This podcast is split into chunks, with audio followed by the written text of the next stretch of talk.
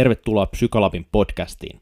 Tuomme tieteellistä tietoa elämän optimoinnista yhdistäen fysiologisen ja psykologisen asiantuntijuuden. Ja podcastia vetämässä minä, Julius Granlund sekä Tapio Tulenheimo. Me ollaan kumpikin liikuntabiologian maistereita ja tulevia psykologeja. Lisää tietoa meistä löytyy osoitteesta psykolab.fi. Instagramissa meitä voi seurata, ollaan siellä nimellä Psykolab. Ja jos kiinnostaa treenaaminen, niin voi käydä tsekkaamaan meidän uuden treenisovelluksen. Lisää tietoa siitä löytyy osoitteesta aitofit.io. Aitofit huolehtii tekoälyn avulla treenaamisen jokaiselle yksilöllisesti sopivaksi. Ja tänään meillä on aiheena sukupuolihormoni testosteroni ja sen hyvin monipuoliset ja ohjaavat vaikutukset meidän toimintaan, käyttäytymiseen, elimistöön yleisesti ja niin poispäin. Ja tänään aihetta käsitellään testosteroni erikoistuneen lääkärin, Turun yliopiston entisen fysiologian professorin sekä entisen Lontoon Imperial Collegen lisääntymisen endokrinologian professorin ja nykyään professori emeritus Ilpo Huhtaniemen kanssa. Ilpo on siis tutkinut testosteronia vuosikymmeniä ajan ja on ehdottomasti kovimpia asiantuntijoita alallaan. Tervetuloa mukaan Ilpo ja kiitos kun pääsit vieraaksi. Kiitos, on mukava olla täällä. Mahtavaa. Ja mennään taas tuttuun tapaan suoraan asiaan ja voitaisiin tämän päivän ajassa lähteä siitä, että oikeastaan, että miksi testosteroni on tärkeää ja miksi siitä pitäisi välittää ylipäätänsä? Testosteroni on se hyvin, kaikkien hyvä, hyvin tuntema miessukupuolihormoni, joka voitaisiin niin lyhyesti voida sanoa, että kaikki mikä erottaa miehen naisesta on testosteronin aikaansaamaa. Sillä on se voi, sen vaikutukset voidaan jakaa kolmeen pääryhmään. Ne on seksuaaliset vaikutukset, suvun lisääntymiseen, miehen tehtävään suvun lisääntymisessä liittyvät vaikutukset. Ja toinen vaikutus on anaboliset vaikutukset, eli elimistön rakennetta parantavat vaikutukset. Ja sitten kolmas on psykologiset vaikutukset, muut kuin seksuaaliset vaikutukset. Esimerkiksi miehen aggressio, miestyyppinen käyttäytyminen, kunnianhimo – ja niin edelleen, ne on aika pitkälle testosteronin aikaansaamia. Siis oikeastaan kaikki, mikä erottaa selvästi miehen naisesta, on testosteronin aikaansaama. Ja onhan se aika tärkeää. Miten tähän vielä niin kuin alustuksena, eli ymmärretään, että tosi laajasta aihealueesta kyse, miten me tutkitaan näitä vaikutuksia ylipäätänsä, kun mainitsit nämä osa-alueet? No tässä on hyvin paljon vaikutus- tai tutkimusmahdollisuuksia. Testosteronia ensinnäkin mitataan, sitä voi mitata monella tavalla. Lääkäri tai sairaalassa potilaita mitataan testosteronia verinäytteestä. Sitten käytetään joko niin sanottua immunomääritystä tai sitten massaspektrometrimääritystä. No se on pieni sivuseikka sinänsä. Ja sitten testosteronia voidaan mitata syljestä ja tällaiset erilaiset käyttäytymistutkimukset, niissähän se sopii. Sanotaan jossakin laboratorio-olosuhteiden ulkopuolella tämä koehenkilö sylkäsee noin millilitran sylkeä koeputkeen ja siitä voidaan tehdä tämä mittaus. Sitten sitä voidaan mitata jopa hiuksista. Ja tota, eli näitä mittaus on aika, aika, siinä on monenlaisia vaihtoehtoja. Testosteronin vaikutuksia voidaan tietysti mitata antamalla testosteronia. Tai sitten on lääkkeitä, jotka lopettaa testosteronin tuotannon ja sitten verrataan tilannetta ennen ja jälkeen matalan tai korkean testosteronia. Tällä tavalla opitaan monenlaisia asioita testosteronin vaikutuksesta. Sitten jos mennään heti tuohon tämmöisiin psykologisiin ja käyttäytymiseen liittyviin vaikutuksiin. Mainitsit äsken muun muassa kunnianhimon ja tällaisen, niin miten se toimii? Meinaako se, että mitä enemmän testosteronia ihmisellä on, niin sitä enemmän näkyy tietyt käyttäytymismallit? Joo, tämä ei ole ihan niin yksinkertaista Esimerkiksi testosteronin anto saattaa joissakin tilanteissa muuttaa käyttäytymistä, mutta, mutta ei kovin paljon. Sitten toisaalta taas tällainen pitkäaikainen testosteronin altistus, se muuttaa käyttäytymistä. Että se on moni, monisäikeinen asia. Näin ei voida sanoa, että esimerkiksi antamalla testosteronia miehelle siitä tulee aggressiivinen, vaan siihen tapahtuu, se on yksi näistä tekijöistä. Voidaan sanoa, että aggressiivinen, jos mies on luonteeltaan aggressiivinen, niin silloin testosteronin anto saattaa lisätä aggressiota. Mutta testosteroni ei tee lauhkeasta miestä, miehestä petoa. Aivan, ja toi onkin ehkä semmoinen aika yleinen myytti, mikä liittyy testosteroniin. Joo. Se yhdistetään yleensä tämmöiseen aggressiivisuuteen, Joo. mutta näin ei, ei näyttäisi olevan. Joo. Tällaista on jo joissakin tilanteissa, mutta tässä on itse asiassa tällainen mielenkiintoinen tekijä, josta eläinkokeista on saatu selvyyttä tästä, että testosteroni, silloin kun on tilanne, jossa mies tai koeeläin eläin luonnossa joutuu aggressi- tilan- tilanteeseen, jossa tarvitaan aggressiota, niin silloin lyhyen aika, lyhytaikaisesti testosteronitaso nousee.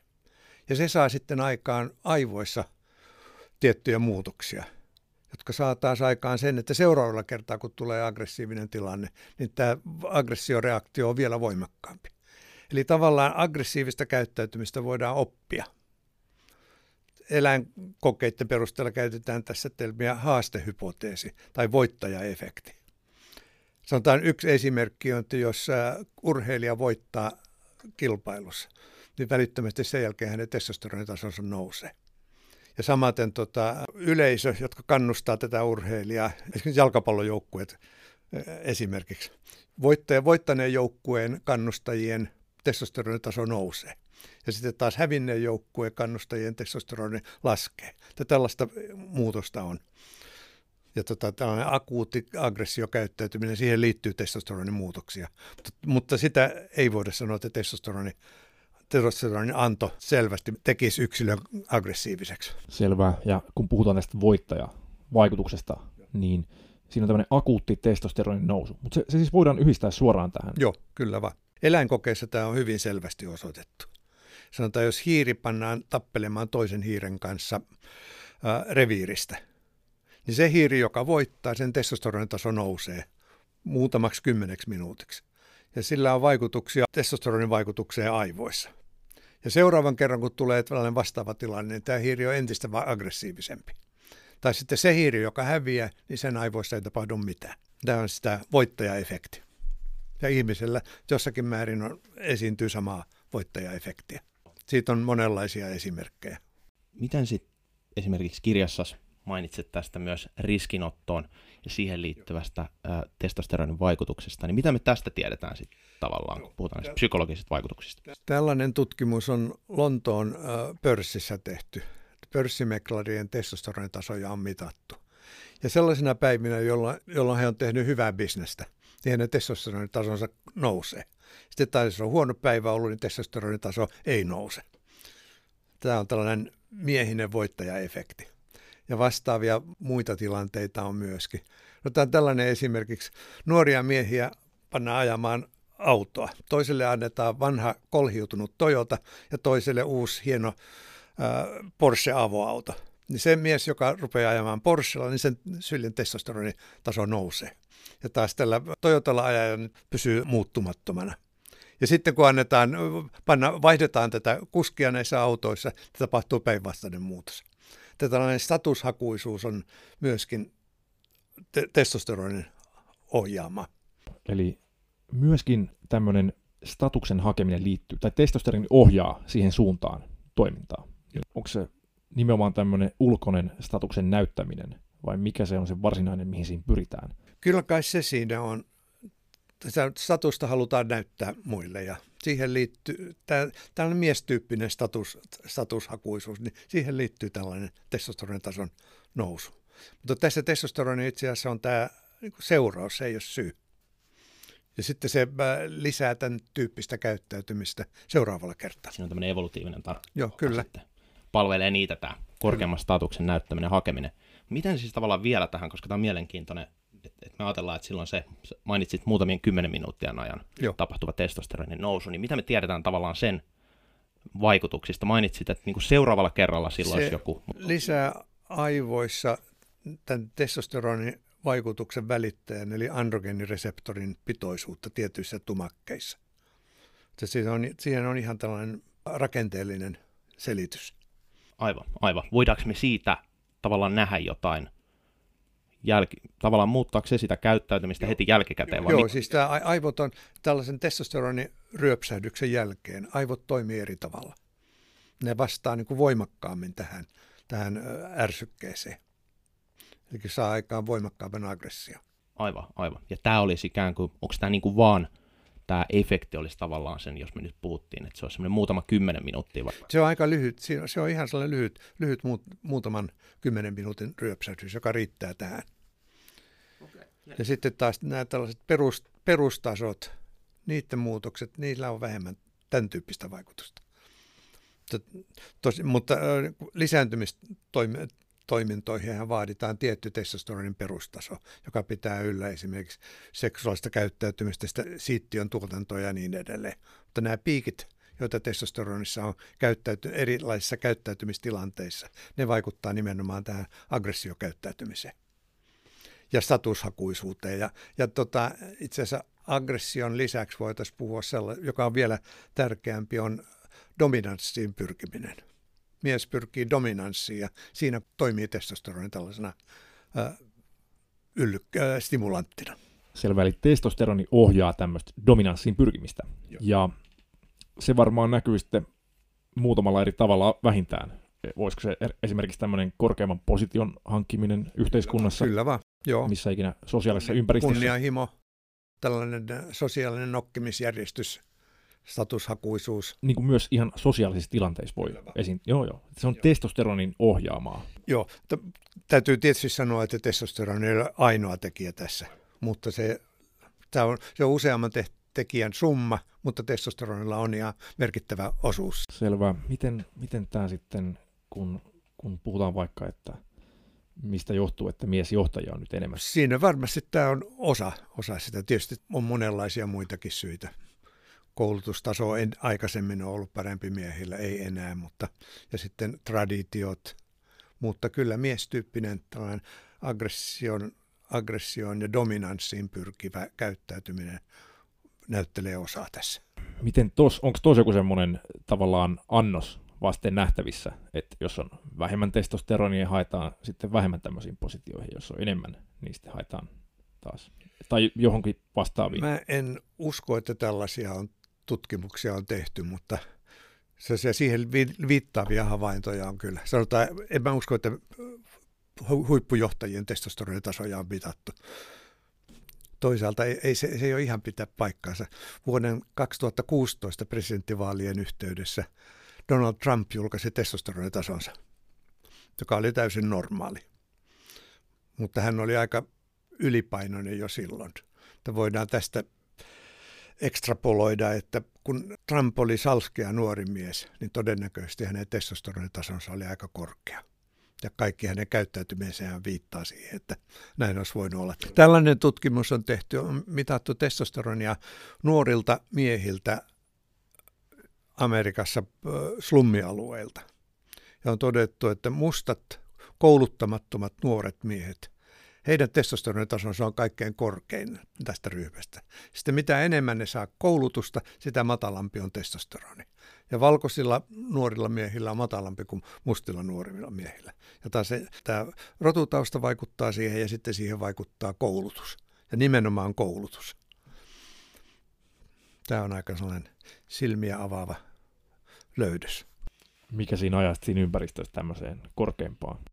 Siinä on tämä katukulttuurin, kunnia, tämä kunniakulttuuri kadulla. Siis tällaiset slummialueen nuoret miehet, ne on koko, heidän olemassaolonsa, kun kotoa lähtee, niin on koko ajan tällaisen haasteen, sillä on koko ajan tällainen haastava tilanne heille. Ja tällaisia pieniä aggressiivisia tilanteita tulee koko ajan, ja ne nostaa niitä testosteronipiikkejä. Ja sen jälkeen niiden, peru, niiden seurauksena sitten tämä testosteronin kokonaistaso on korkeampi. Jos yleisesti vielä vähän katsellaan sitä testosteronia, sen merkitystä ihmiselle, no yksi varmaan oleellinen kysymys on tietysti, että mikä on testosteronin merkityksen ero miehillä verrattuna naisilla Joo. yleisesti? Mitä me tästä tiedetään? Tiedetään tästä aika paljon. Naisen testosteroni on 5-10 prosenttia miehen tasosta. Sillä ei ole kovin paljon vaikutusta naisen fysiologiaan.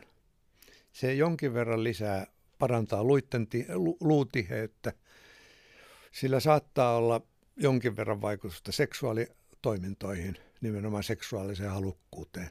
Mutta kaiken kaikkiaan voidaan sanoa, että tämä matala testosteroni, mikä naisilla on, niin sillä ei ole juuri minkäänlaisia vaikutuksia. Mutta sitten tota, jos mennään korkeampiin tasoihin, niin sitten rupeaa tulemaan selviä vaikutuksia. Tämä on miesmäistyminen, karvotuksen lisääntyminen, lihasten kasvu. No se, mitä me nähdään ja nähtiin aikanaan DDR-naisurheilijoilla – näin voitaisiin sanoa vielä, jos ajatellaan testosteronia miehellä ja naisella. Niin testosteroni ei ole koskaan miehellä normaalisti liian korkea.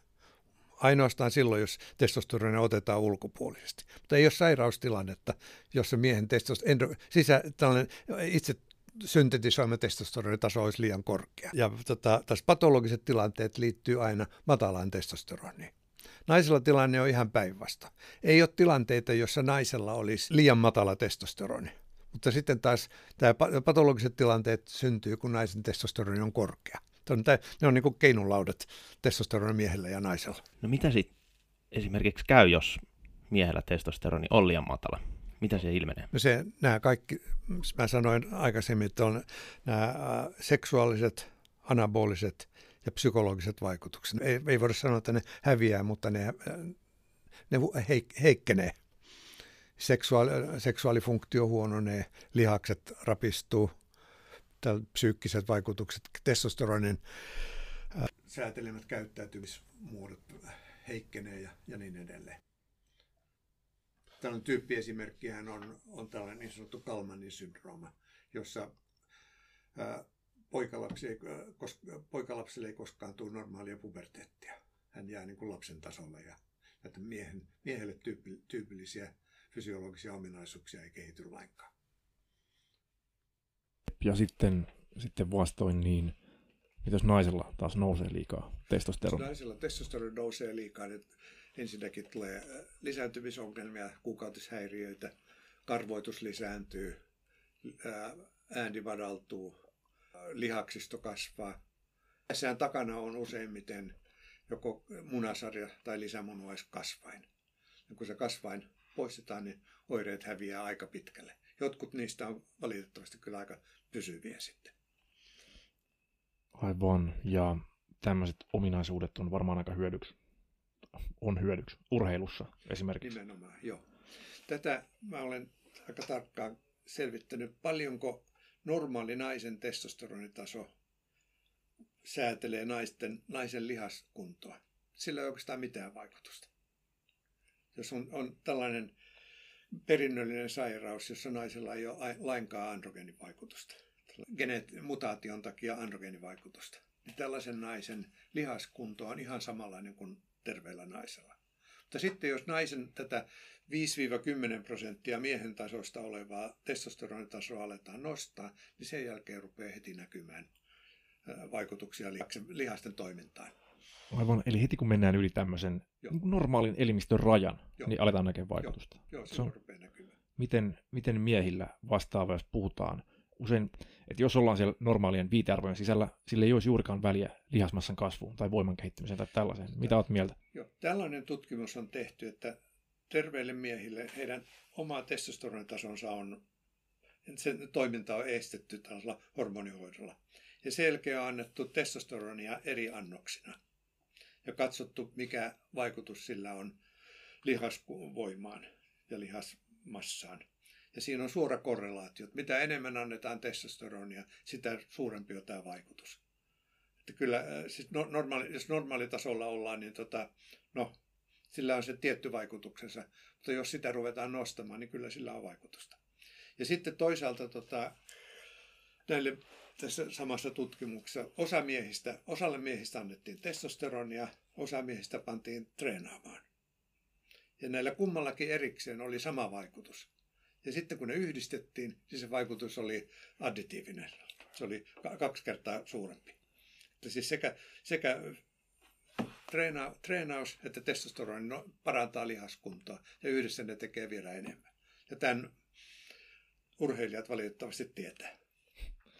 Aivan. Eli kuten kävisi fysiologisesti järkeen, niin vaikka ollaan siellä normaalien viitearvojen sisällä, sillä näyttäisi olevan väliä myös lihasmassa tai semmoisen kehon koostumukseen kyllä, yleisesti. Kyllä vaikutusta.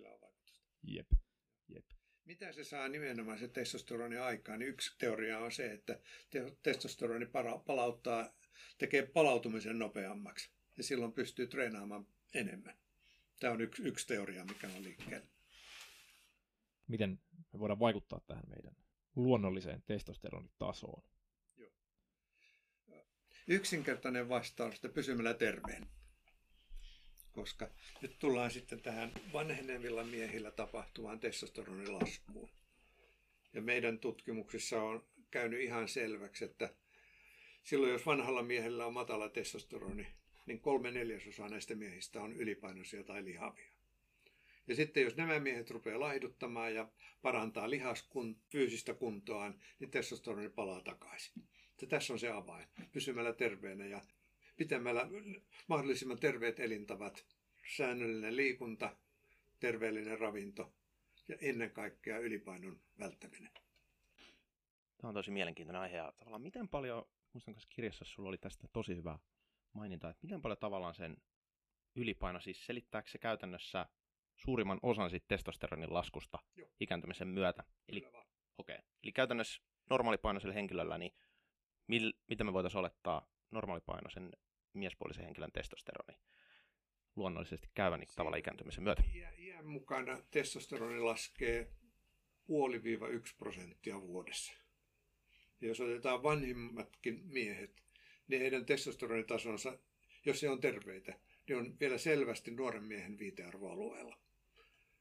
Mutta sitten jos tulee ylipaino siihen päälle ja sen lisäksi joitakin ikääntymiseen liittyviä sairauksia, sydänsairaudet, esimerkiksi diabetes ja niin edelleen, silloin testosteroni romahtaa.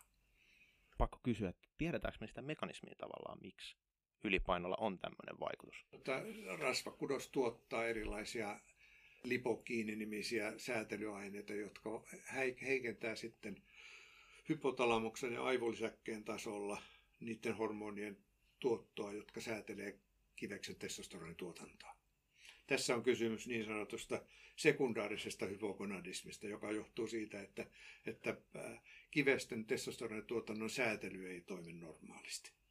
Sitten taas pelkkä iän mukana tapahtuma lasku on niin sanottu primaarinen hypogonadismi, jossa tämä säätely toimii normaalisti, mutta kiveskudos on vanhentunut eikä, eikä toimi niin hyvin enää. No vielä tähän rasvakudoksen merkitykseen, että Mitäs sitten naisilla? Onko tavallaan heillä ihan sama juttu? Hyvin monet asiat miehellä ja naisella testosteronin suhteen on, että ne on peilikuvia tois, toisistaan. Sellainen nainen, jolla on matala, no itse asiassa tätä matalia testosteronia ei edes esiinny naisilla. Että naisten lihavuus johtuu ihan muista tekijöistä kuin testosteronin puutteista.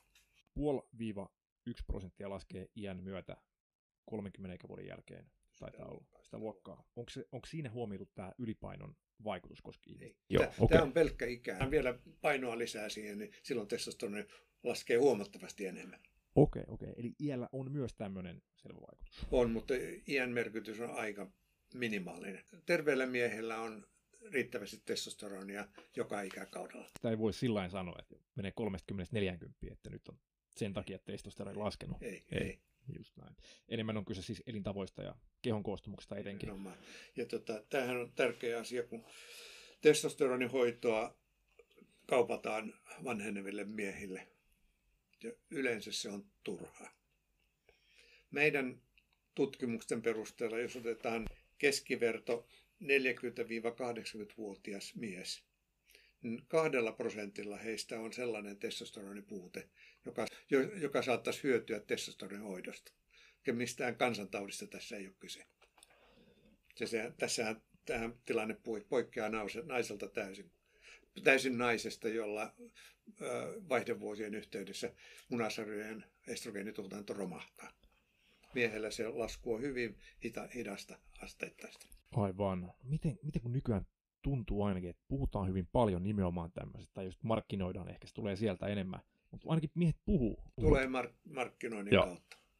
Lääketehtaat on kehittänyt parikymmentä vuotta sitten erittäin tehokkaita androgeenilääkkeitä, jotka silloin kun niitä tarvitaan, niin ne on erittäin hyviä käyttää. Toinen niistä on tällainen injektio, joka voidaan ottaa kerran kahdessa kolmessa kuukaudessa. Ja toinen on geeli, jota voidaan hieroa vartalolle, vartalon iholle kerran päivässä. Näitä, nämä on erittäin tehokkaita hoitoja. Ja tota, tuntuu vähän siltä, että lääketehtaat, jotka kehitti nämä, niin halusi löytää sitten paremman, halusi markkinoida vähän laajemmin tätä. Ja sen jälkeen kehitettiin tämä idea miehen vaihdevuosista, joka on täysin, täysin niin kuin sopimaton termi, koska vaihdevuodet, eihän miehillä ole vaihdevuosia sillä tavalla kuin naisilla. Naisilla on ihan oikein selvä ilmiö, miehille ei. Ja sitten just on semmoisia mainoksia, että väsyttääkö vähän, että Joo. otat testosteronia tuosta. Niin, tällaisia puhtipaketteja markkinoidaan miehille. Se mikä tässä, siis ei ole tavatonta, että testosteronin taso olisi matala vanhemmalla miehellä. Mutta jos ei miehellä ole tiettyjä oireita tähän liittyen, niin silloin tämä matala testosteroni ei ole syynä. Ja meidän tutkimuksen perusteella, siis jos otetaan nämä kolme, taas nämä kolme testosteronin päävaikutusta, seksuaaliset, psykologiset ja anaboliset, niin ainoastaan seksuaalivaikutukset on sellaiset, jotka, joiden väheneminen korreloi testosteroniin. Jos väsyttää tai jos tuntuu, että lihaskunto on vähän huonompia sellainen, niin se ei yksin riitä indikaatioksi testosteronihoidolle. Ainoastaan ne miehet, joilla on matala testosteroni ja selvästi huonontunut seksuaalifunktio, jota voidaan esimerkiksi mitata kysymällä aamuerektioista, seksuaaliajatuksista, joka on libido, ja sitten tota, erektion to, funktiosta. Jos nämä on selvästi, nämä kolme on selvästi huonontunut ja testosteronitaso on matala, niin silloin tällainen mies saattaa hyötyä testosteronihoidosta. Mutta silloinkin ensin täytyy laskea painoa ja mahdollisten kroonisten saira- sairauksien hoito hyvää tasapainoa. Kun sanotaan, että joku henkilö on huolestunut, että, että voi olla matala testosteroni ja menee mittauttamaan sen, niin kuinka selvä kuva me saadaan siitä verikokeesta, mikä siinä tehdään. Tarkoitan, että siinä voi olla vaikka mitä muuttuja. Se mittaushetki, se voi olla, että just sillä hetkellä se on just kiinnittynyt sinne reseptoriin se molekyyli. Joo, ne, näissä on ihan selvät ohjeet, miten tämä pitää mitata. Testosteronitaso pitää mitata aamuverinäytteestä ennen, ennen aamiaista. Ja pitää mitata vähintään kaksi testosteronitasoa. Ja sitten jos mies on selvästi ylipainoinen, niin silloin kannattaa mitata myöskin niin sanottu laskennallinen vapaa testosteroni, johon vaikuttaa testosteronin kuljettajaproteiini verenkierrosta, sex hormone binding globulin, SHBG. Ja tota, näiden, näiden yhteis tuloksista voidaan päätellä, onko kyseessä todellinen testosteronitason lasku. Mutta kyllä sellainen lääkäri, joka osaa nämä asiat, niin osaa, osaa tehdä kunnolla. Mutta häneltä saattaa jäädä kyllä kysymättä tämä seksuaalifunktio näiltä miehiltä, joka on meidän tutkimusten, tutkimusten perusteella ainoa selvä oire matalasta testosteronista. Vielä voitaisiin sanoa vanhenevasta miehestä se, että tämä seksuaalifunktio on avain tai ikkuna vanhenevan miehen terveyteen. Ja lääkäri, joka tutkii ensimmäistä kertaa vanhenevaa, vanhenevaa miestä vastaanotollaan, niin olisi, olisi tärkeää, jos hän kysyisi seksuaalifunktiosta. Sillä jos hän valittaa sen heikkenemistä, niin silloin saattaa, se saattaa olla oire jostakin pahemmasta sairaudesta ja vähintään ylipainosta. Selvä. Vielä, vielä lyhyesti tuohon mittaamiseen, niin onko siinä joku tietty testi, joka on parempi tai, tai joku huonompi? Mä jo, jonkun paperin luin, että tehtiin immunomääritys ja siinä sattuu olemaan viitearvojen siellä alapuolella. Eli sen perusteella olisi tämmöinen testosteronin vaje. Mutta sitten niin mittaukset tehtiin useampi, niin mittausten aikana se tavallaan häipyi pois se. Joo. Tota, tämän, käytetään numeroita. Synnynnäisen vajeen yhteydessä tämä on yhdestä kolmeen nanomolia per litra tämä testosteronitaso. Jos otetaan terveet miehet, niin se on yli 10. Ja vanhoilla miehillä se on yleensä 80. Se on just just alapuolella.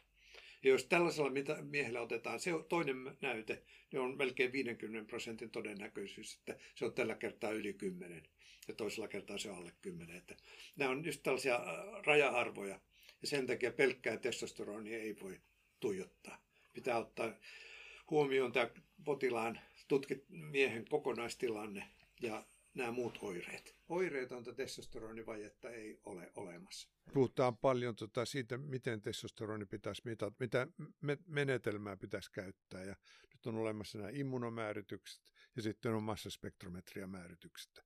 Tämä massaspektrometria on paljon parempi, mutta kun me mitataan miehen tasoja, ne on niin korkeita, että tämä immunomääritys on täysin käyttökelpoinen. Mutta sitten jos mennään naisten ja lasten tasoille, niin silloin täytyy käyttää tätä uutta massaspektrometriamenetelmää. Yksi semmoinen osa mitä myös tuossa kirjassa käsittelit ja ei vielä puhuttu, mutta on hyvin mielenkiintoinen myös, kun puhutaan näistä psykologisista vaikutuksista ja kognitioista, että mitä me tiedetään tavallaan testosteronin merkityksestä kognitiivisiin toimintoihin. No miehellä ja naisella on eroja kognitiivisissa toiminnoissa. No jos aloitetaan siitä, että älykkyysosamäärä miehellä ja naisella on, on sama. Paitsi että miehillä, miehiä on tämän jakauman ääripäissä enemmän kuin naisia. Tässä todella fiksuja ja todella tyhmiä miehiä on enemmän kuin, kuin naisia. Sitten jos me katsotaan tätä kognitioprofiilia, niin nehän on erilaisia. Miehillä on tyypillisesti, tämä spatiaalinen tilan hahmotuskyky on parempi miehillä. Naisilla on, havaintonopeus on nopeampi, parempi kuin miehillä. Näkömuisti on parempi naisilla. Sanallinen sujuvuus on parempi naisilla. Ja hienomotoriikka on parempi. Mutta sitten tällaiset kolmiulotteiset äh, paperin taittotehtävät esimerkiksi, osumatarkkuus tikkatauluun ja piilokuvien löytäminen, ne on parempia miehillä. Ja nämä varmasti juontaa juurensa ihmisrodun al- alkuaikoihin, kun oltiin luola-ihmisiä. Niin tota, naisten edut, avut on sellaisia, että nainen pystyy tämän perheen ja tämän lähiympäristön asiat pitämään hyvässä järjestyksessä. Mies oli ää, metsästäjä ja kun hän lähti metsälle, niin sieltä piti osata takaisin kotiin. Että tällainen ää, suunnistuskyky on luontevampaa miehille tästä nämä varmasti saa, on saanut alkunsa. Ja tota, erilaisilla psykologisilla kokeilla niin me pystytään nämä miehen ja naisen erot selvästi osoittamaan. Siis kyse ei ole, ei ole tota, ää, siitä, että jompikumpi olisi parempi, vaan me ollaan vain erilaisia. Aivan, eli kehittynyt vähän niin kuin omia vahvuusalueita Joo. tavallaan ihan evolutiivisesti ajatellen, mikä on loogista. Mutta toisaalta, tota, kun katselee näitä miehen ja naisen etuja, niin täytyy totuuden nimessä sanoa, että naiset on parempia melkein joka asiassa. Voidaan sanoa, että jos mies viedään metsään, niin hän löytää sieltä nopeammin kotiin kuin nainen. Ja mies pystyy ra- ratkaisemaan Rubikin kuutio vähän nopeammin, mutta mitään muuta, missään muussa mies ei olekaan naista parempi. Joo, ja itse tulee mieleen, muista varmasti sun kirjassa oli jotain tähän liittyen, ehkä myös muualla, mitä on tutkimuksia selailu, että tavallaan on tutkittu just sille, että jos on ollut jotain tämmöisiä, joku tiettyjä alueet, missä on vaikka ollut vähän ravinnosta niukkaa ja tavallaan on ollut vähän sitä kautta alikehitystä, jolloin mm. tiedetään, että ehkä niin kuin sukupuoliominaisuudet on sellaiset, tai mitkä erottelevat tekijät, että ne ehkä niin kuin ensimmäisenä vähän karsiutuu sieltä kehitys. Tai sitten on jossain testosteronin pitoisuudessa ehkä, ja Joo. käsittääkseni eläinkokeilun kanssa tehty, että sitten on havaittu, että niin kuin tavallaan näiden ominaisuuksien ero heikkenee urosten naaraiden välillä eläinkokeessa ja miesten ja naisten välillä sitten tavallaan, jos on jotain tämmöisiä. No, sitten tämmöinen hyvin tietenkin esillä oleva aihe, että doping käytetään paljon. Paljon anabolisia aineita. Testosteroni yksi pääaine varmaan, varmaankin tässä. Ja miten, kuinka iso hyöty me saadaan siitä? Katsotaan, mitä DDRn urheilijat sai aikanaan aikaa. Kyllä siitä, se ihan selvä hyöty siitä tulee. Ja sen hyödyn ei tarvitse olla prosentuaalisesti kovin paljon. Sekunnin kymmenesosa sadan metrin juoksussa voi ratkaista tämän kyseisen urheilijan koko loppuelämän. Ja ottamalla, an, käyttämällä anabolisia steroideja se saadaan hyvin helposti aikaan. Ja tämä hyöty on nimenomaan naisilla, koska miehillähän on testosteroni jo ennestään aika paljon. Ja jos sitä lisätään entisestään, niin kyllä sillä on vaikutusta. Mutta tämä prosentuaalinen hyöty naisella on huomattavasti enemmän. Sekin oli vaan, että valmentaja antoi jotain. Joo. Ja ei ole, ei ole silloin urheilijan vastuulla Joo. ikään kuin ollut silloin varsinkaan se. Mut, mutta aika vähän näitä jälki, seurannaisoireita niissä on ollut. Nythän tota, mun tietääkseni Saksassa nämä DDRn urheilijat voi tehdä virallisen valituksen siitä kohtelustaan DDRn aikana, mutta näitä valituksia on tullut yllättävän vähän. Mutta voi olla, että siinä on sekä urheilujärjestöillä että urheilijoilla ollut yhteinen päämäärä. Niinpä, niin on hurjia aikoja. Mutta miten, miten, miten se on muuttunut, muuttunut siitä päivästä tähän no, hetkeen? No sofistikoidummaksi tietysti. Niitä virheitä, jotka, joita tehtiin aikana, niin niitä osataan välttää. Ja doping on varmaan ollut aina Joo. ja edelleen Joo. esiintyy. Joo. Toki testimenetelmät on koko ajan kehittyy, mutta niin kehittyy myös vastaavat Joo. menetelmät. Joo.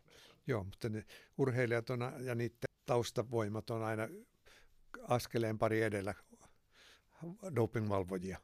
Mutta kyllä tämä doping, doping-testit kehittyy koko ajan. Ja, mutta tota, niin, mistä me tiedetään, mitä tapahtuu sellaisilla alueilla maapalloa, jossa tätä seurantaa esimerkiksi harjoituskaudella on hoidettu kunnolla. Ja...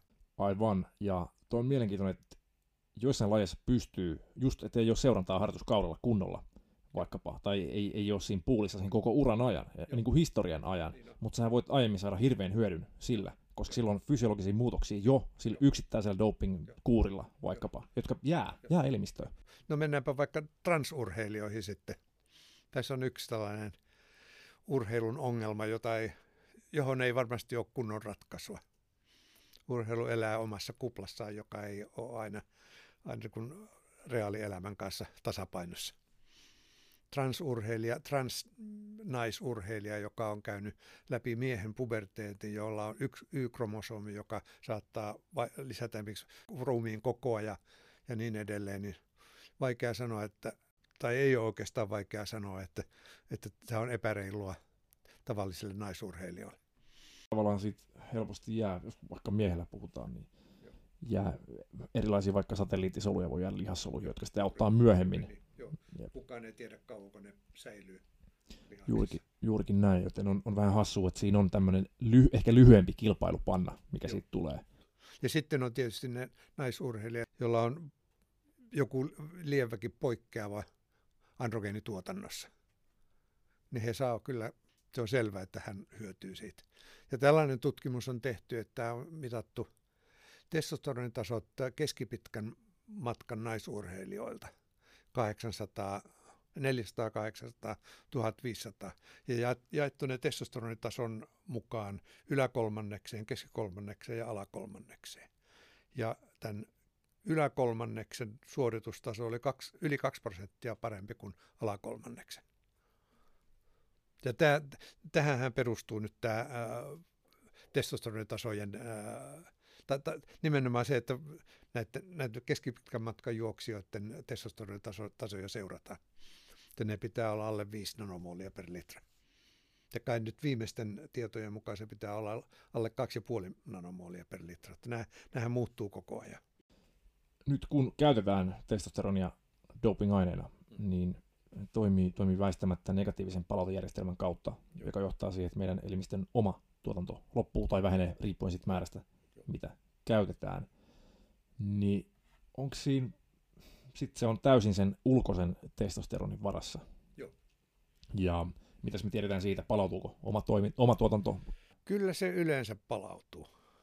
Ne on harvinaisia tapauksia, joissa tätä ei ole tapahtunut. Mutta tässä tapahtuu tietysti kaiken näköisiä muutoksia elimistön omassa toiminnassa ja se, joka tulee aika yllätyksenä useille sali, salimiehille on, että he on hedelmättömiä. Testosteroni estää aivolisäkkeen gonadotropiinierityksen ja gonadotropiinia vaaditaan sittion tuotannon ylläpitoon. Tämä ensimmäisiä vaikutuksia kivekset kutistuu näille miehille ja sen jälkeen siittiotuotanto lakkaa. Tämä on yllätys näille monille miehille. Mutta onneksi tulokset osoittavat, että kyllä se palautuu jos pystyy irtautumaan anabolisista steroideista, joka on tietysti vaikeaa, koska se on sellainen body image-kysymys, jos yhtäkkiä lihakset kutistuu ja on eri näköinen kuin aikaisemmin, niin siinä on hyvin suuri vaara aloittaa anabolisten käyttö uudelleen. Miten sitten tuohon vielä tavallaan jatkokysymys, että miten naisilla sitten haittavaikutukset, naisten testosteronin käyttö? Joo, joo siis naiset äh, miesmäistyy jos yksinkertaisesti sanotaan. Ja se toivottu vaikutus on tietysti se liha, lihasten vahvistuminen.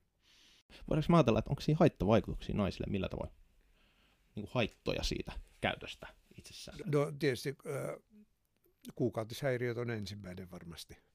Ja sitten tällaisia karvotuksen lisääntyminen tai jos otetaan riittävästi testosteronin kaljuuntuminen, ää, tässä muuta tässä nyt olisi äänen madaltuminen, klitoriksen kasvu, tällaisia epämiellyttäviksi varmastikin koettuja miesmäistymisoireita. Aivan. Monet niistä häviää, mutta ei kaikki. Esimerkiksi äänen madaltuminen, sitä on hyvin vaikea saada palautumaan. Se jos sanotaan vielä sen, että siis se on todella niin kuin vaarallisia sivuvaikutuksia anabolisten steroidien käytöstä on suhteellisen vähän. On tällaisia maailman vahvimpia miehiä, jotka on kuollut siihen, kun heidän sydänlihaksensa on revennyt. Ja näitä on kyllä.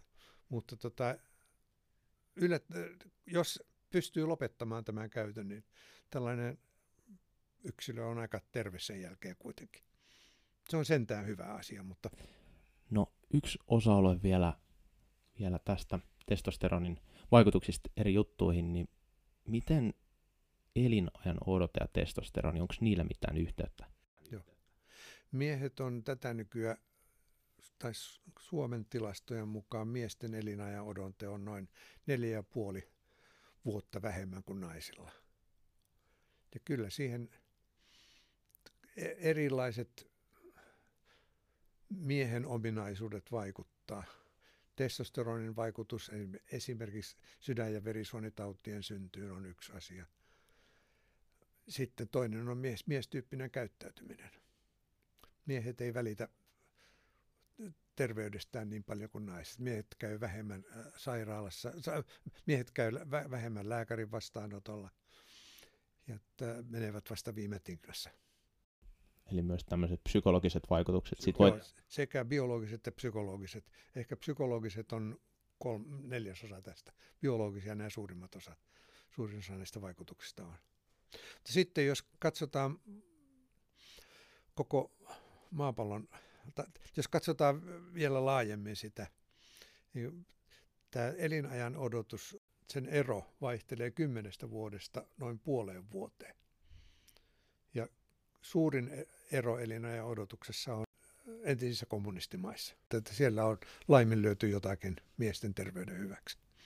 Ja sitten taas pienin ero on, pienin taitaa olla Butanissa, jossa se on puoli vuotta. Ja silloin voitaisiin kysyä, että näissä maissa onko naisten, naisten terveyden eteen tehty kaikkea. Tämä, miehet ja naiset on hyvin eriarvoisia eri puolilla maailmaa. Joissakin maissa miehillä on haittaa sukupuolestaan, joissakin maissa taas naisilla on haittaa. Mutta kaiken kaikkiaan voidaan sanoa, että tämä ero on suurin piirtein neljä ja puoli vuotta keskimäärin maapallolla. Tämä miehen ja naisen elinajan ero. Jep, ja vielä tuohon doping käyttöön hetkeksi takaisin. Mä tiedän, että tätä tullaan kysyä, niin, niin tota, kauan siinä kestää, jos pidetään kuin kuuri, sanotaan korvaushoitoa tai ihan, ihan doping, suprafysiologinen annos, niin semmoinen peruskuurin kesto, mitä nyt jotain kuukausia olisi. Kauanko kestää? Milloin vaihteluväli siinä on, että miten se palautuu? Mikä se kesto on? Joo. Tota, tässä voitaisiin ottaa esimerkiksi se, että jos näistä doping-käyttäjistä on hyvin vähän tieteellisesti tutkittua tietoa, mutta testosteroni on käytetty miehen ehkäisymenetelmänä. Ja kun aletaan antaa miehelle normaalia korkeampi testo, tai siis testosteroni niin, että te, verenkierron testosteronitaso on jonkin verran normaalia korkeampi. Se estää aivolisäkkeen gonadotropinin erityksen ja sitä kautta estyy sitä loppujen lopuksi siittiön tuotanto. Ja testosteroni tai siittiötuotanto tippuu nollaan noin kolmen neljän kuukauden aikana. Ja sitten jos tällainen hoitokuuri lopetetaan, niin kenee kolme neljä kuukautta, että, että tota, siittiötuotanto taas palaa normaaliksi. Ne on niin kuin peilikuvia tämä lasku ja, ja nousu toisilleen. Jos otetaan taas sitten anabolisten steroidien väärinkäyttäjä, joka on vuosikaupalla käyttänyt sitä, niin silloin voi mennä vuosiakin. Mutta se on yleensä muutama kuukausi. Ne kuukaudet on varmaan melko vaikeita. Ne on vaikeita, koska niillä depressio tulee, tota, lihakset äh, rapistuu ja kaiken näköistä. Tämä on varmaan osa sitä, vaikka ei ehkä puhuta addiktiosta varsinaisesti, mutta tämä on osa sitä, että se on hirveän vaikea se jakso siinä välissä. Joo, puhutaan tällaista kehodysmorfiasta, joka, joka tulee tällaiselle henkilölle. Jo silloin, kun hän käyttää niitä, kun hän luulee olevansa liian, äh, liian laiha ja sen takia niitä aletaan käyttää. Ja sitten jos tapahtuu taas tämä, tämä päinvastainen, niin se on, aika, se, on, äh, se on psykologisesti aika vaikea aika tällaiselle. Siinä mielessä mielenkiintoinen tämä, tämä tilanne ja sillä ehkä niin kuin lääketieteellisesti harvinainen, että suurin osa siitä käytöstä tapahtuu niin kuin ihan pimennossa, niin kuin laittomasti. Tai siis niin. ei, ole mitään, ei saada mitään näyttöä, että mikä se taso ei. nyt on, paitsi tämä henkilö itse tietää se, jos se käy mittaan niitä. Joo. Niin kuinka, miten sä arvioisit, kuinka siis tämä käytännössä tapahtuu niin, että luetaan ehkä netistä joku ohje, mutta ei ole semmoista virallista ohjetta lääkäriltä, mitä, mitä siinä pitäisi tehdä, koska ei niin voi tehdä Joo. tietenkään. Mutta mitä sanot, kuinka helposti voi mennä pieleen tämmöinen omatoiminen operointi tässä suhteessa? Kyllähän netistä löytyy kaikenlaisia ohjeita, mutta se on hyvin yksilökohtaista sitten, miten niitä seurataan ja tota, pysytäänkö annetuissa ohjeissa ja niin edelleen. Että jos se on yksinomaan tällaisen salilla käyvän bodarin käsissä, niin siinä voidaan kyllä helposti mennä pieleen. Se on, se on melkoinen operaatio varmaan ja vaatii kyllä kattavan fysiologisen tietämyksen, Joo. semmoinen oikea oppinen käyttö. Mun mielestä sellaiselle kurille ei pitäisi koskaan mennä. Mitä mahtaa sitten urheilulääkärit tietyissä maissa tehdä, se on eri asia, mutta tota, jos Suomen maata ajatellaan, niin en, en mä voisi kuvitella, että, että bodybuilderi olisi, äh, käyttäisi anabolisia steroideja lääkin, lääkärin valvonnan alla. Ei, se, se on tilanne, jota ei voi kuvitella. Näitä, ne lääkärit, jotka hoitaa miehen hedelmättömyyttä, ne usein tapaa näitä miehiä. Tulee lääkärin vastaanotolle ja siittiötaso on nolla. Ja sitten kun häneltä kysytään, että et kai sä käytä vaan jotakin aineita, ne aina kieltää sen. Mutta kyllä sen näkee päältä.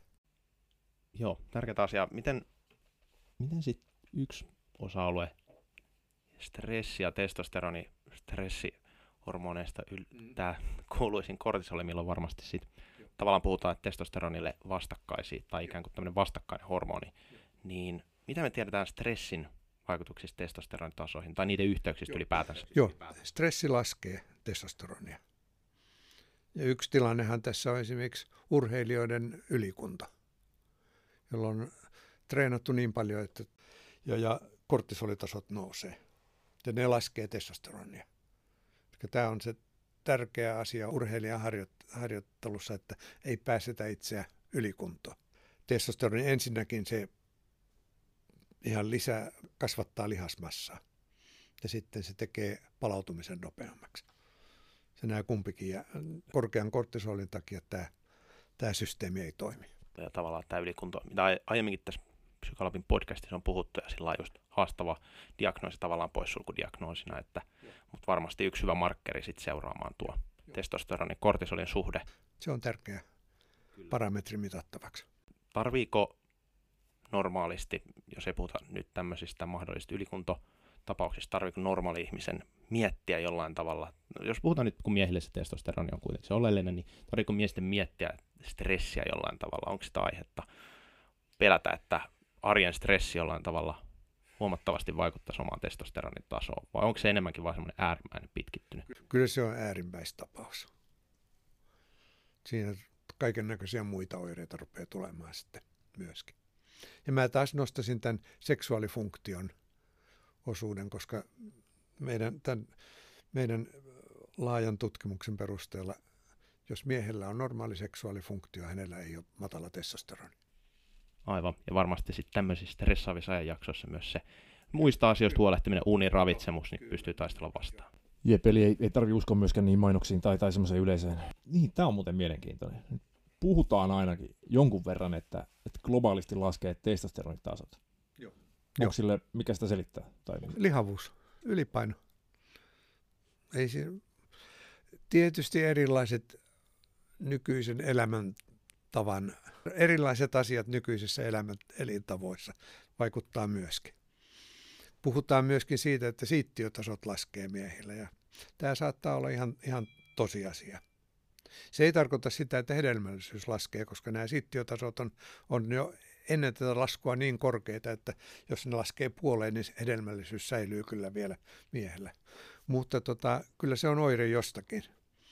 Ja mä äskettäin selvittelin erilaisia tekijöitä, jotka alentaa miehen siittiötuotantoa.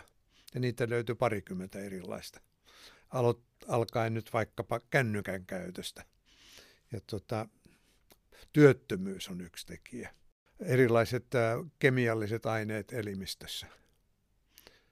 Epäterveellinen ravinto, unen puute, No melkein kaikki, mitä on nykyisessä elämäntavassa, niin niillä on jollakin tavalla suora estovaikutus miehen lisääntymisterveyteen. Ja on hyvin vaikea sanoa, mikä yksi yksittäinen tekijä siinä on tärkeä. Eli, eli jälleen kerran hyvin tärkeää, jos pitää huolta semmoista yleisestä elimistön fysiologisesta toiminnasta. Niihin liittyy kaikki. Nimenomaan. Ja kaikki tällaiset äh, muotidietit ja niin edelleen, niin niihin mä en usko. Mahdollisimman monipuolinen ja vaihteleva ravinto on kaikkein paras edellytys sille, että, että pysyy kunnossa. Miten, miten muovien vaikutus, jonkun verran niistäkin, ainakin uutisia, en tiedä tieteellistä näyttöä. Joo, näiden, nämä muovien ää, lisäaineet, tällainen tyyppiesimerkki on bisfenoli A, josta puhutaan paljon. On tuhansia julkaisuja, jotka on osoittanut koeeläimille, jos annetaan tuhatkertainen annos verrattuna luonnolliseen tasoon, niin saadaan hyvin voimakkaita vaikutuksia, negatiivisia vaikutuksia lisääntymistoimintoihin. Ja koeputkessa soluviljelmillä saadaan sama, mutta mä usein, kun mä tapaan tutkijoita, jotka tutkii näiden kemiallisten yhdisteiden vaikutusta lisääntymisterveyteen, mä kysyn heiltä, että mikä on selvin osoitus siitä, että tällaiset niin sanotut hormonihäirikköaineet, että niillä on selvä epäedullinen vaikutus ihmisen terveyteen. Mä en koskaan saa vastausta. Tämä on tärkeä asia, jota pitää tutkia, mutta vielä ei pitäisi mennä paniikkiin. Voi olla, että löytyy jotakin, mutta voi yhtä hyvin olla, että ei löydy mitään. Ja se on täysin annos, annosvaikutus. Siis mennään epä, epäfysiologisiin tai farmakologisiin liian korkeisiin annoksiin, niin mitä tahansa tapahtuu.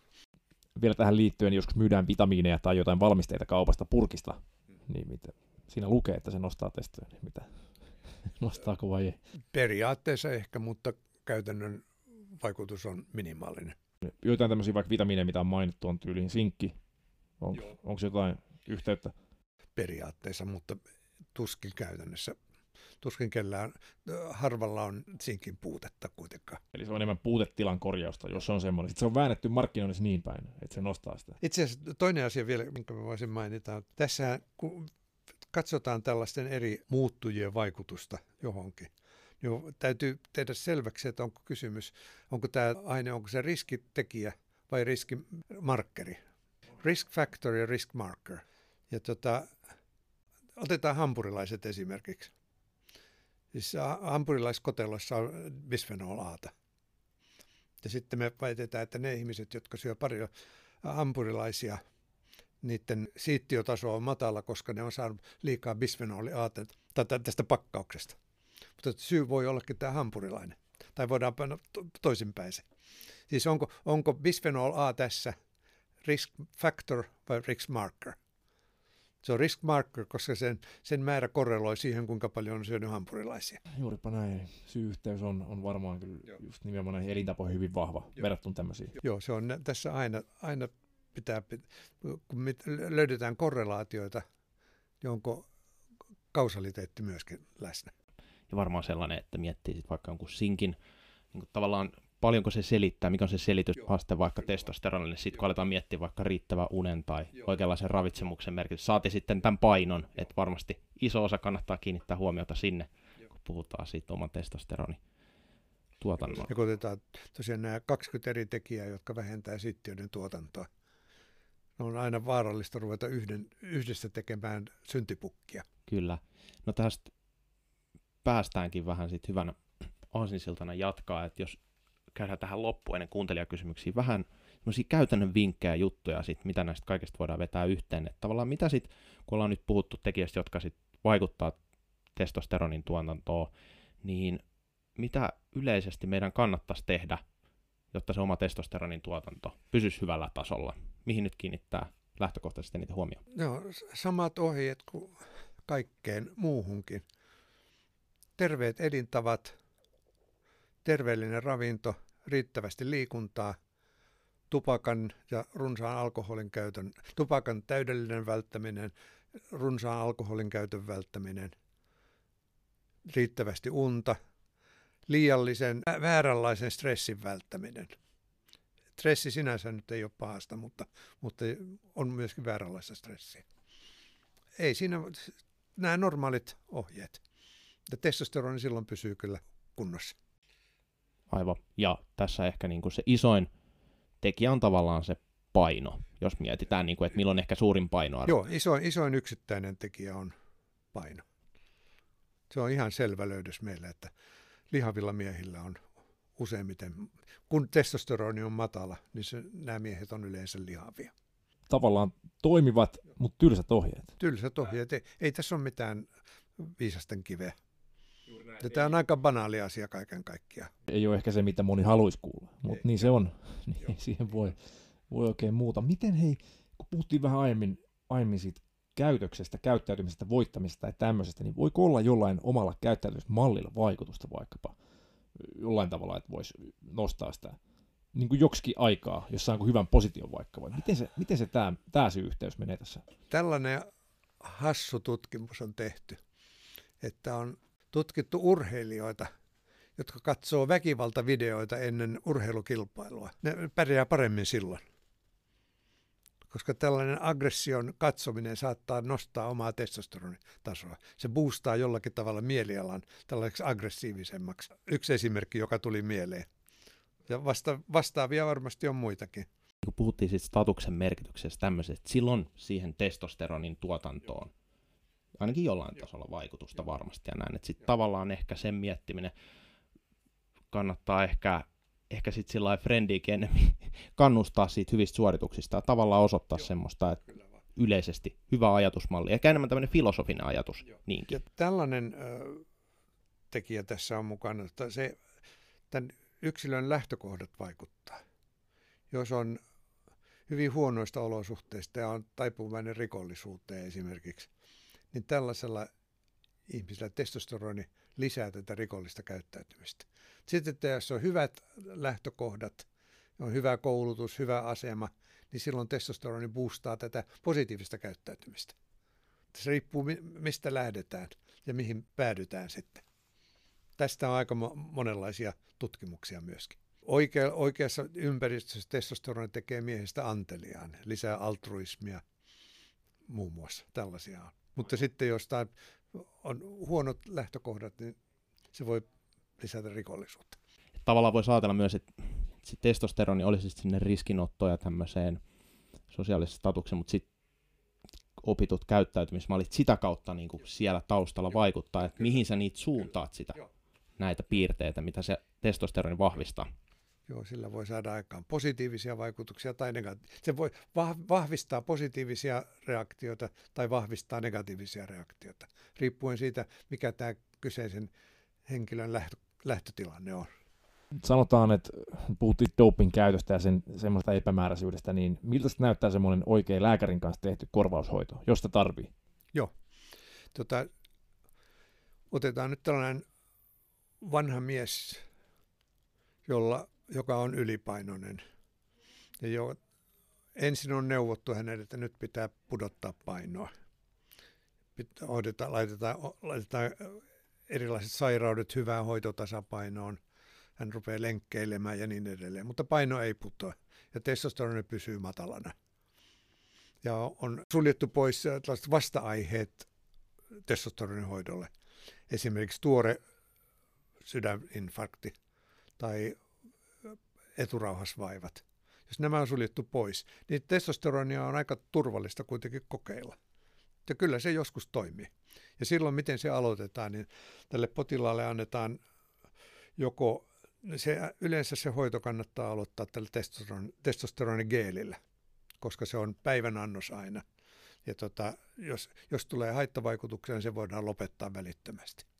Ja jos tämä tuntuu sopivan tämä hoito, niin sen jälkeen voidaan siirtyä näihin injektioihin, joita annetaan kerran kahdessa kolmessa kuukaudessa.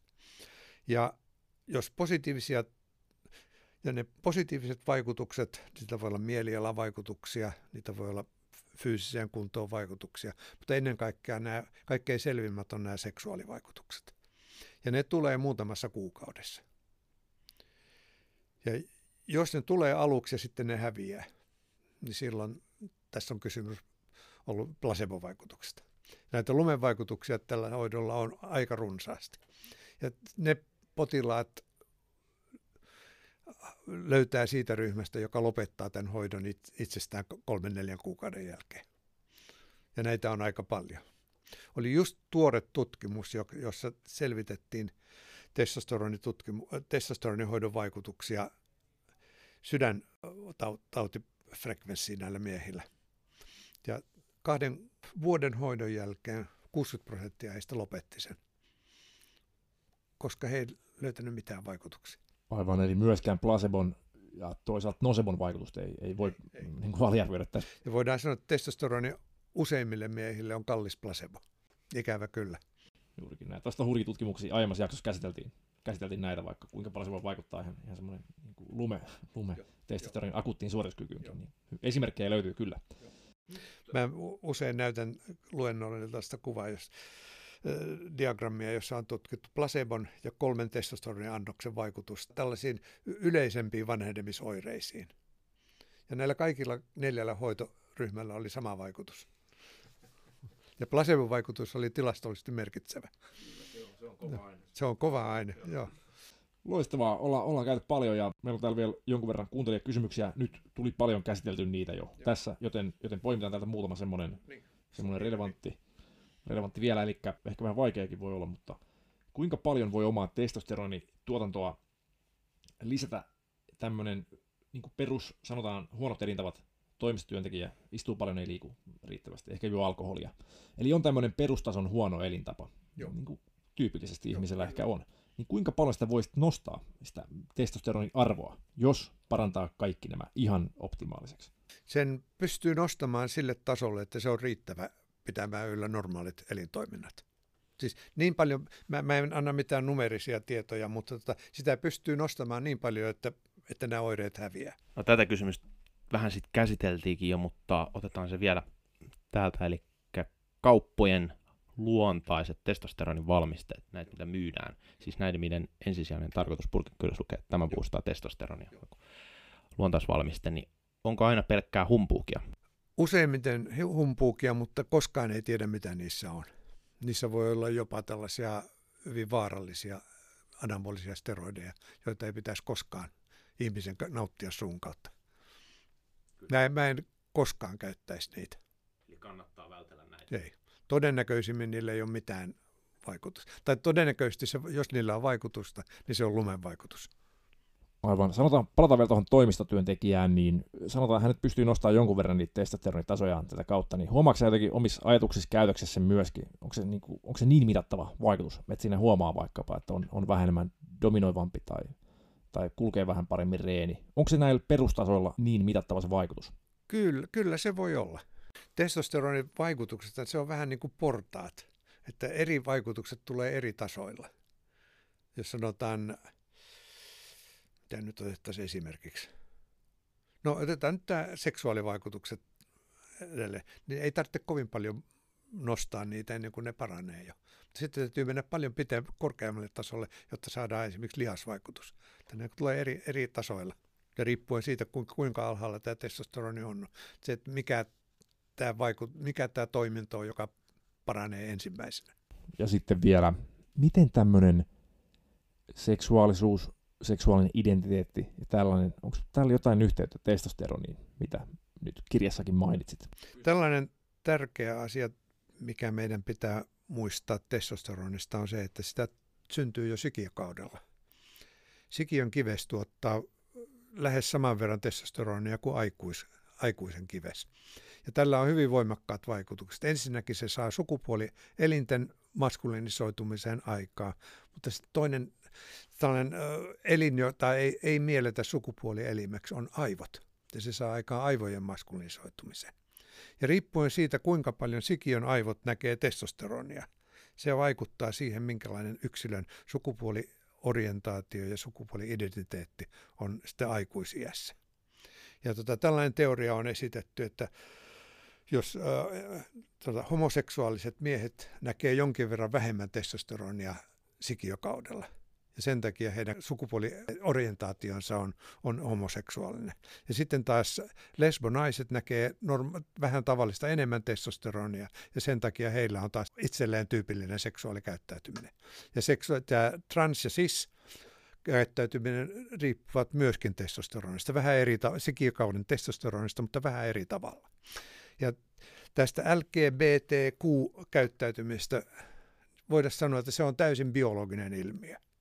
Ja mulla on tällaisen muutama tällainen teesi, joita näistä voisi sanoa. Ja ne on seuraava, että sekä yksilön sukupuoliorientaatio, siis hetero tai homo, että sukupuoli-identiteetti, cis tai trans, syntyvät sikioaikaisen testosteronialtistuksen vaikutuksesta.